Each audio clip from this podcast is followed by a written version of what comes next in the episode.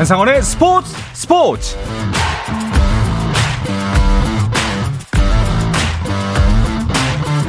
스포츠가 있는 저녁 어떠신가요? 아나운서 한상원입니다. 오늘 하루 이슈들을 살펴보는 스포츠 타임라인으로 출발합니다.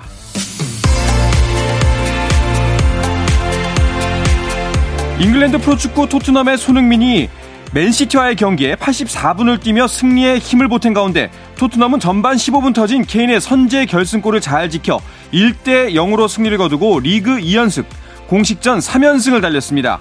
전반 15분 호비에르의 패스를 받아 선제골을 터뜨린 케인은 통산 267번째 골로 토트넘 구단 역사에서 가장 많은 골을 넣은 선수가 됐습니다.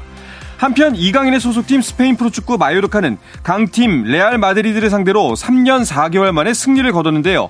이강인이 78분을 소화한 가운데 전반 13분 나온 상대 자책골에 힘입어 1대 0으로 승리했습니다. 남자 테니스 국가 대항전인 2023 데이비스컵의 16강 진출국이 확정됐습니다. 첫날 2패 후 둘째 날 3연승으로 기적의 역전 드라마를 쓰고 2년 연속 16강이라는 새 역사를 쓴 한국 대표팀을 비롯해 2023 데이비스컵 파이널스에는 디펜딩 챔피언 캐나다, 크로아티아, 스페인, 프랑스, 미국, 영국 등이 16강에 합류했습니다. 예선을 통과한 16개국 팀은 오는 9월 12일부터 17일까지 4개 조로 나뉘어 데이비스컵 파이널스를 통해 8강 진출국을 가립니다. 벤투 감독의 후임으로 새로 부임할 국가대표 축구팀 사령탑의 데뷔전이 오는 3월 24일 열리는 콜롬비아 국가대표팀과의 A매치가 될 것으로 보입니다. 대한축구협회는 오는 3월 24일 콜롬비아와 친선 경기를 갖기로 했다면서 경기 장소와 시간은 아직 정해지지 않았다고 발표했습니다. 쇼트트랙 남자 대표팀의 박지원이 월드컵 5차 대회 남자 1500m 2차 레이스에서 우승을 차지하며 어제 1000m에 이어 2관왕에 올랐습니다. 여자 1500m 2차 레이스에서는 김길리가 금메달, 심석희가 동메달, 여자 500m에서 최민정이 동메달을, 여자 3000m 계주에서도 우리 선수들이 동메달을 획득했습니다. 한편 중국으로 귀화한 린 샤오지는 남자 500m에 우승하며 월드컵 개인전 첫 금메달을 따냈고 남자 5000m 계주 결승에서도 금메달을 따내며 2관왕에 올랐습니다. 미국 프로농구 NBA에서는 브루클린 네츠의 에이스 카이리 어빙이 댈러스 매버릭스로 이적한다는 소식이 ESPN 등 현지 매체를 통해서 보도됐습니다. 브루클린은 어빙과 마키프 모리스를 댈러스에 보내고 스펜서 딘위디와, 도리안 핀리 스미스와 지명권 석장을 받는다고 전해졌는데요. 댈러스는 어빙이 합류하면 루카 돈치치와 함께 강력한 가드진을 구성할 것으로 기대되고 있습니다.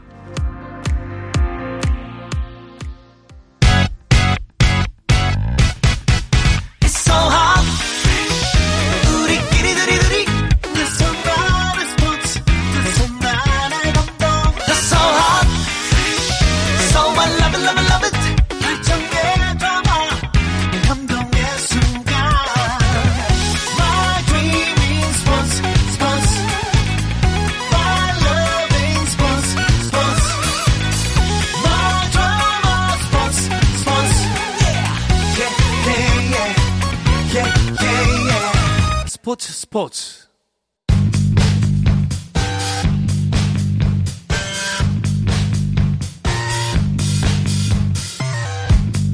귀에 쏙쏙 박히는 야구 이야기 스트라이크 존 시작하겠습니다. 문화일보의 정세영 기자, 스포츠월드 이혜진 기자와 함께합니다. 두 분 어서 오십시오. 안녕하세요. 반갑습니다. 자, 월드 베이스볼 클래식 소식부터 전할까 하는데요. 아, 아쉬운 소식이네요. 최지만 선수가 못 나오게 됐다는 발표가 오늘 있었습니다. 네, 한국 음. 시간으로 5일 WBC 조직위원회는 KBO 측에 최지만 선수가 WBC 대회에 출전할 수 없다고 음. 전달을 했습니다. 소속팀인 피츠버그가 최지만 선수의 수술 이력을 이유로 반대했기 때문인데요. 네. 조직위원회가 부상 검토위원회를 개최해 심의한 결과 최종적으로 출전이 어렵다는 판단을 내렸습니다. 사실 이강철 감독 및 조범현 기술위원장 또 이 기술위원회 등은 엔트리 구성 단계에서부터 최지만 선수의 합류가 어려울 경우를 대비 대비했는데요. 네. 논의 끝에 SSG 최지훈 선수를 선발하기로 했습니다. 그렇군요. 어, 이거 관련해서 그 정세영 기자가 있는 문화일보가 가장 먼저 뭐 합류 못할 수 있다 이 가능성을 전했다면서요? 제가 썼습니다. 예. 네. 지난달 19일에 최지훈이 합류 가능하다는 기사를 썼고요. 네. 아 이게 이제 제가 항저우 아시안 게임 기술위원회에 있으면서 그 기술위원들이 최지훈 선수를 너무 좋아했거든요. 어. 그래서 계속 예의주시하고 있었는데 이러저러 취재를 하다 보니까 오재일 선수하고 최지훈 선수 이 둘 중에 한 명을 쓴다. 근데 음. 최지훈 쪽에 많이 무게가 기울어져 있었습니다. 이 최지훈 선수를 선발한 이유가 네. 최지훈 선수가 150km의 빠른 공에 무척 강합니다. 음. 어, 올 시즌만 한정을 했을 때는 타율이 3할 2푼이고요. 그렇죠. 145km의 어, 이상 직구에도 어, 3할 때 이상의 타율을 했는데 반면 오재희 선수가 이 145km 이상의 직구에 좀 약해요. 속구 약하군요. 예, 네. 2할 1푼 때. 150km 때는 또 타율이 더 떨어지더라고요. 요런 점들이 기술위원들한테 어필을 했고 또 어, 최지훈 선수가 뭐 컨택 능력도 좋고 빠른 발, 뛰어난 수비 능력까지 갖춰서 쓰임새가 두루 다양할 수 있다. 요런 점이 기술위원회 마음을 사로잡았습니다. 여러모로 좀 쓰임새가 좀 더 활용도가 높을 수가 있겠네요. 뭐 사실 최지만 선수가 합류하지 못할 가능성에 대해서는 이미 예측했던 일이고 뭐 네. 데뷔를 했다고는 하지만 그래도 좀 아쉽긴 아쉽네요. 아, 이게 네. 대표팀에 이제 최지현 선수가 합류했을 때 최대 강점이 내야 수비진이었습니다. 네.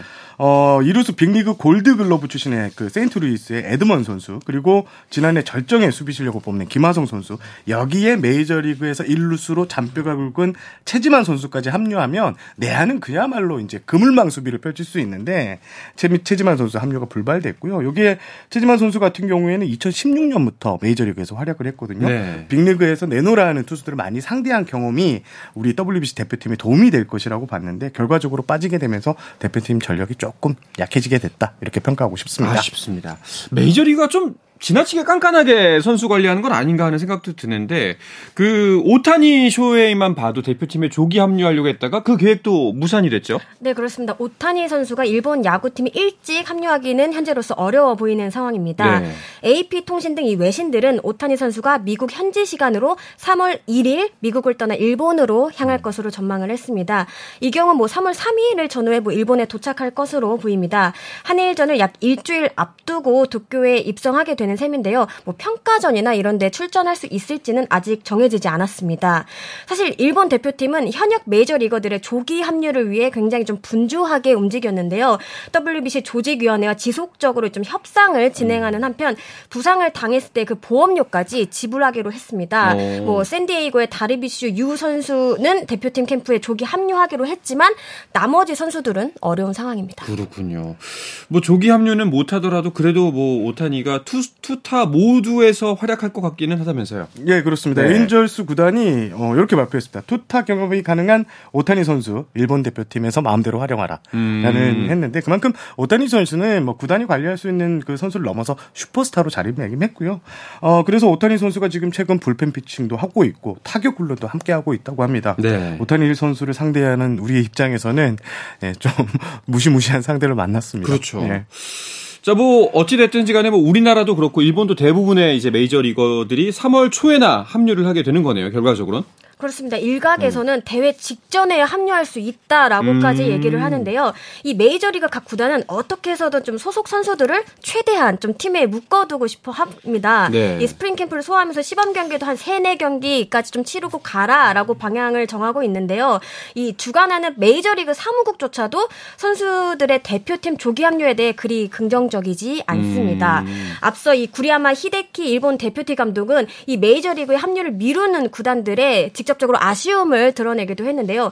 정말 좋은 대회가 되려면 선수가 하고 싶은 것을 좀 준비하도록 하는 게 중요하지 않느냐면서 메이저리거들이 더 자유롭게 대표팀에 참여할 수 있게 되면 대회 자체의 가치도 더 높아질 것이다. 이렇게 강조를 했습니다. 그렇죠. 사실 맞는 말이죠. 네. 대회가 좀 아이러니한 게요. 이게 메이저리그가 중심이 돼서 이 대회를 만들었거든요.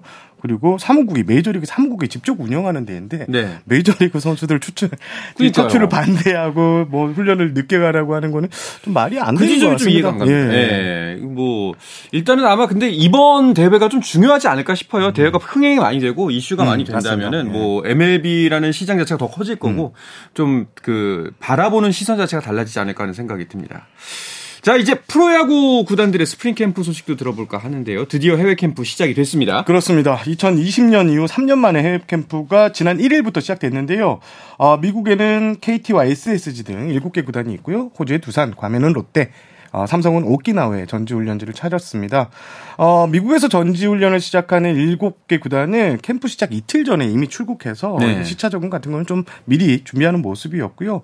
어, 호주, 일본 등의 캠프를 찾은 구단들 같은 경우에도 뭐 지금 도착을 했는데 날씨 걱정 없이 훈련을 마음껏 할 수 있어서 좋다 이런 반응을 보이고 있습니다. 그렇군요.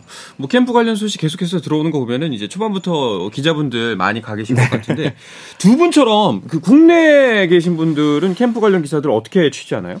아무래도 이제 홍보팀 분들이 도움을 많이 주고 계십니다. 네. 지속적으로 이제 국내에 있는 기자들과 소통을 음. 하면서 뭐 현지 분위기라든지 아니면 어떤 식으로 훈련을 하는지 이런 전체적인 것들을 전달을 해주고요. 또 이제 기자가 원하는 선수나 또 코칭 스태프에 대한 또 궁금증 이런 음. 질문들을 대신 물어봐주기도 합니다. 그리고 요즘엔 좀 인터넷 잘 돼 있잖아요. 그렇죠. 전화 인터뷰 같은 것도 오. 좀 쏠쏠하게 하는데 근데 이게 중간 중간 좀 연결이 원활하지 않은 경우가 있어요. 그리고 뭐 미국이나 이런 경우에는 시차가 많이 네. 나기 때문에 근데 음. 그걸 맞추는 것도 좀 애로사항이 있더라고요. 오늘이 단적인 예인 것 같은데요. 네. 최지훈 선수가 지금 플로리다에 있거든요. 예, 예. 그런데 오늘 대체 선수 명단이 발표, 그렇죠. 대체 선수로 발표됐어요. 그래서 기자들이 지금 플레이, 플로리다에 거의 안 가 있는 상태라서 그쪽 홍보팀이 직접 최지훈 음. 선수의 멘트를 받아서 어, 담당 기자들 방에 이렇게 올려주는 이런 시스템으로 취재를 하고 있습니다. 그렇군요. 예.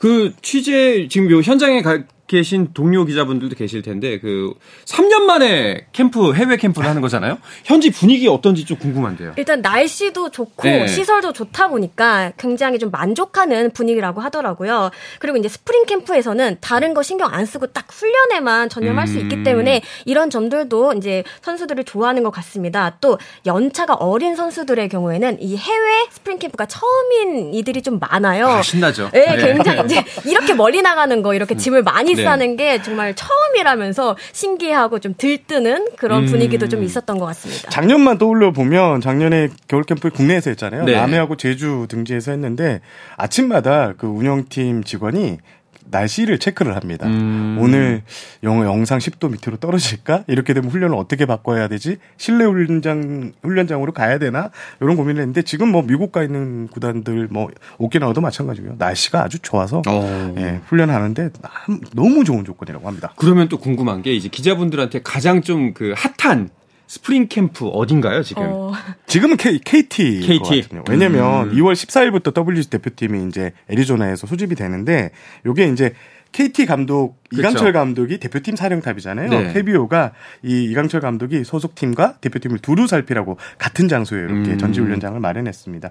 그래서 2월 중순엔 다수의 취재진이 몰릴 건데요. 제가 아까 전화로 KBO에 확인한 것은 2월 15일에 무려 48명의 취재진이 와. 예. 투썸 캠프장에 네. 이제 몰린다고 하는데요.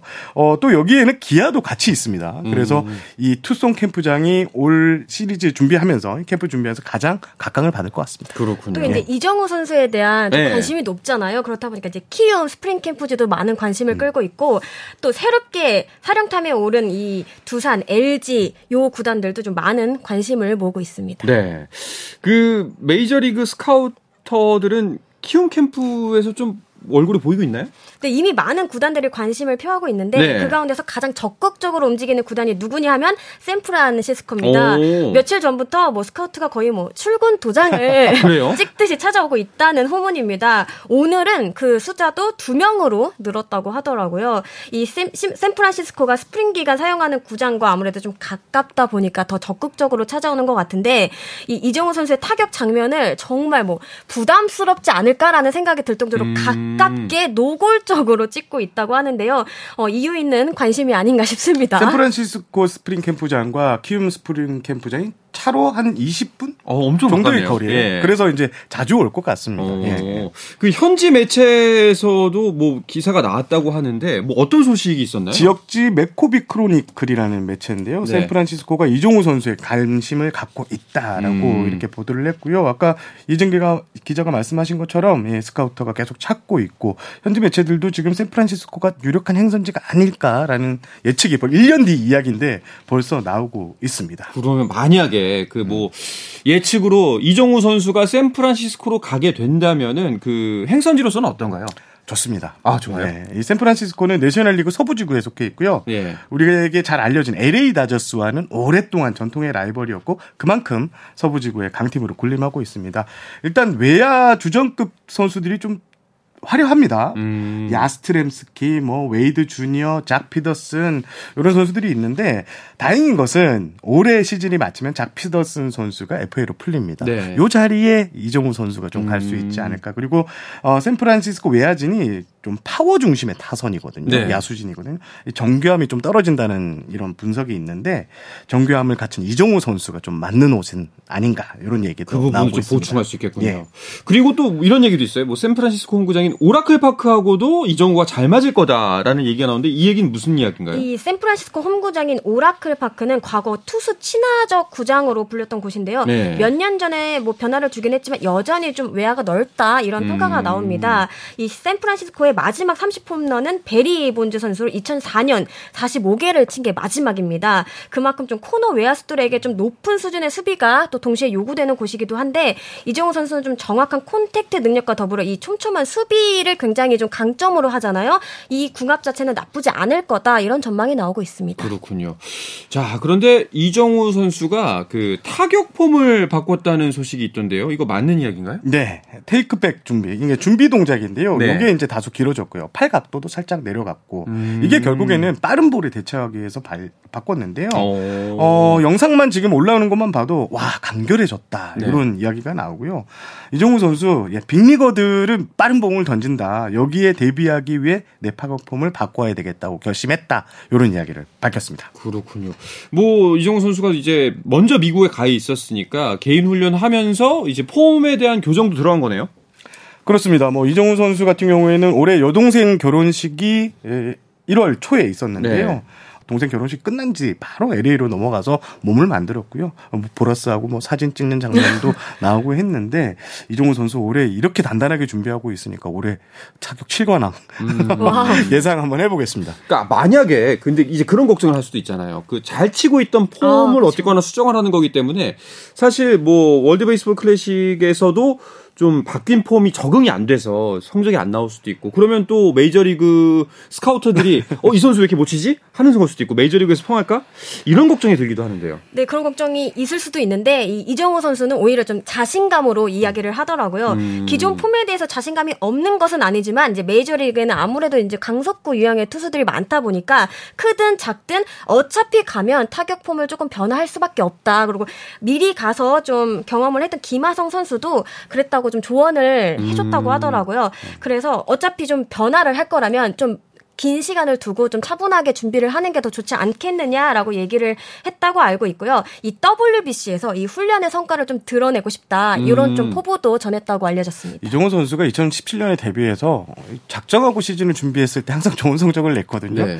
야, 올해도 저는 아까 말씀드렸던 것처럼 7관왕 이상을 도전할 수 있는 이런 시즌을 만들지 않을까 그런 기대감이 듭니다. 네, 자 바뀐 이정우 선수의 타격폼 아마 WBC의 첫 선을 보일 거고 그 결과가 5번 이제 프로야구 시즌에서 나타날 것 같습니다. 자, WBC가 마무리가 되면은 바로 메이저리그 2023 시즌이 개막을 하게 되는데요. 이번 시즌 일정을 놓고도 오타니의 이름이 거론되고 있습니다. 그 이유는 잠시 쉬었다가 와서 계속해서 이야기 나누도록 하겠습니다.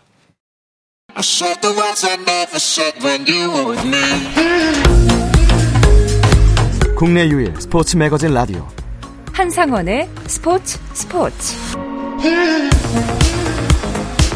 네, 야구계 이슈부터 논란까지 정확하게 짚어드립니다. 귀에 쏙쏙 박히는 야구 이야기 스트라이크 존 스포츠월드 이혜진 기자, 문화일보의 정세영 기자와 함께하고 있습니다.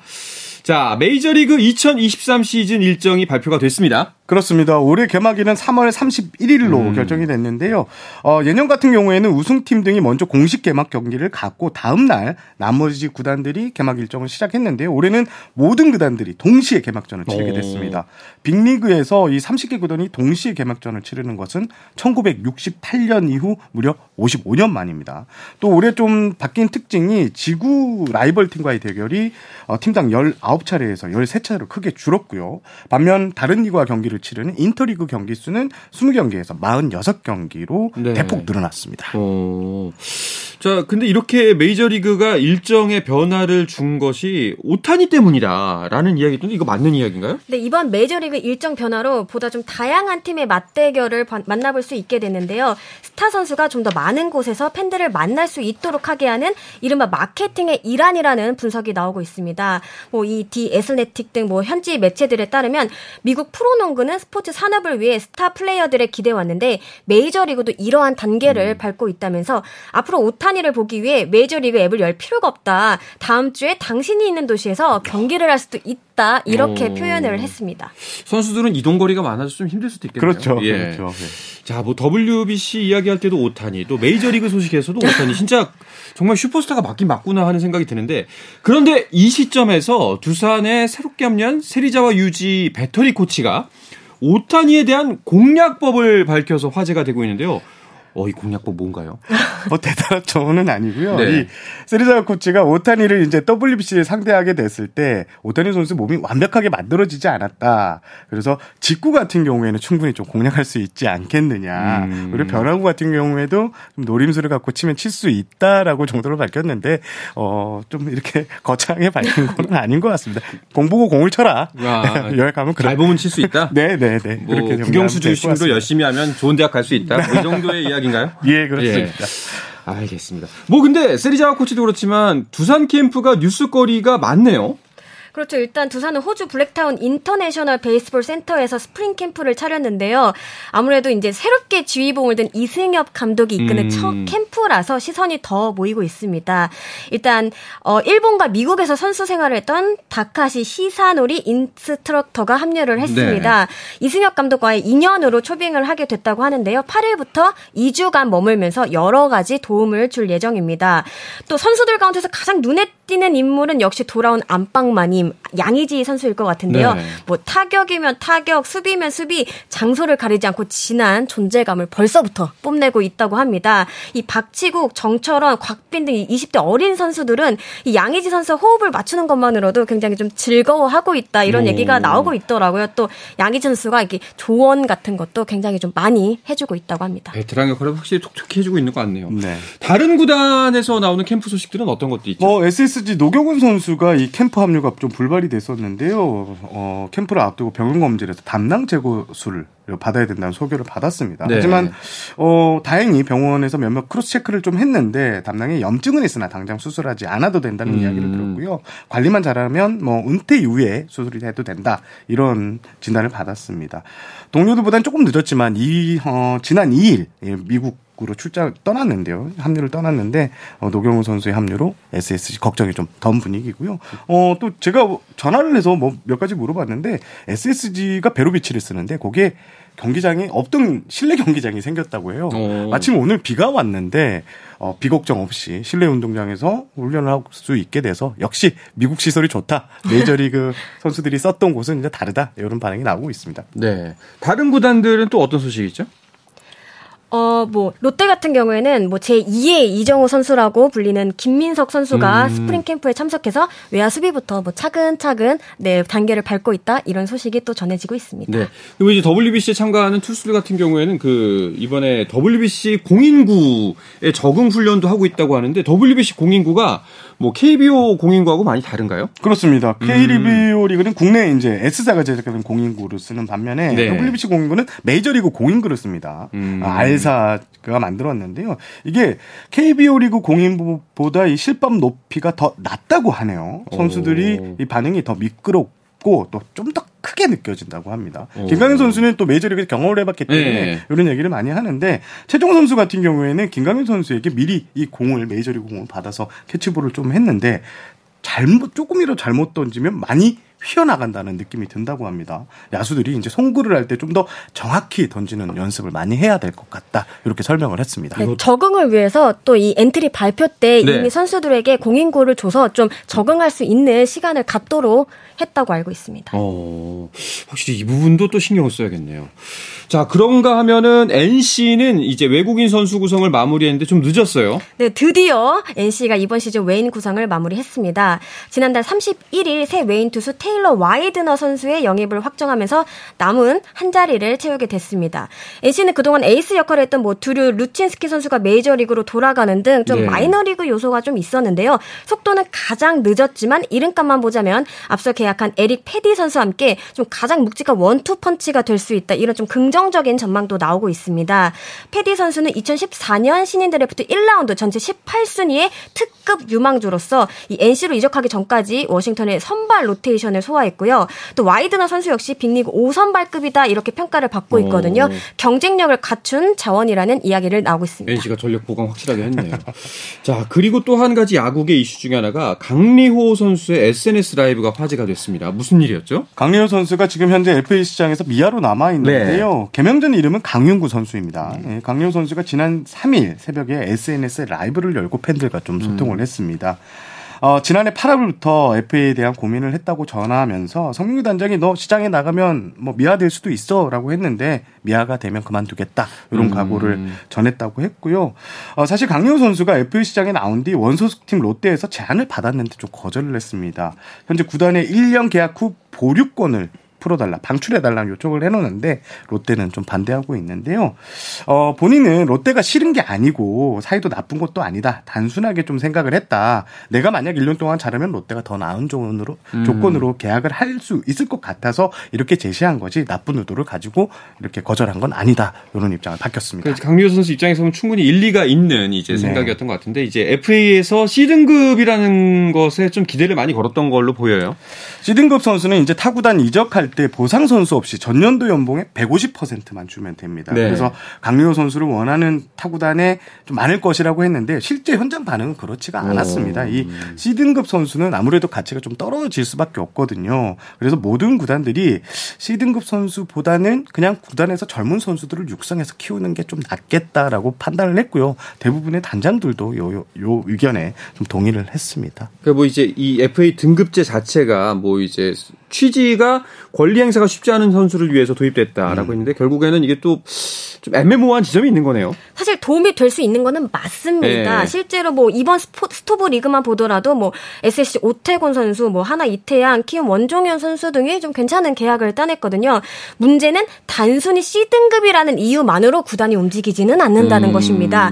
뭐 상대적으로 부담이 적다고 하더라도 어쨌든 그 선수가 확실한 경쟁력을 보여주지 않는 한 지갑을 열지 않는다는 좀 냉혹한 어떤 현실을 보여주는 대목인 것 같습니다. 아, 프로 냉혹합니다. 뭐 받아들여야겠죠. 네. 알겠습니다. 정세영 기자는 스프링 캠프 이제 출발하시죠? 네, 제가 오는 10일 날 출국을 해서 22일까지 취재를 오. 하고 돌아오는데요. 제가 재미난 이 캠프 뒷이야기 알겠습니다. 한껏 가지고 오겠습니다. 마음껏 취재 오시기 바랍니다. 자, 이렇게 이번 주 스트라이크 존은 마치도록 하겠습니다. 문화일보의 정세영 기자 그리고 스포츠월드 이혜진 기자와 함께했습니다. 두 분 고맙습니다. 감사합니다. 감사합니다. 네, 내일도 저녁 8시 30분에 뵙겠습니다. 한상원의 스포츠 스포츠!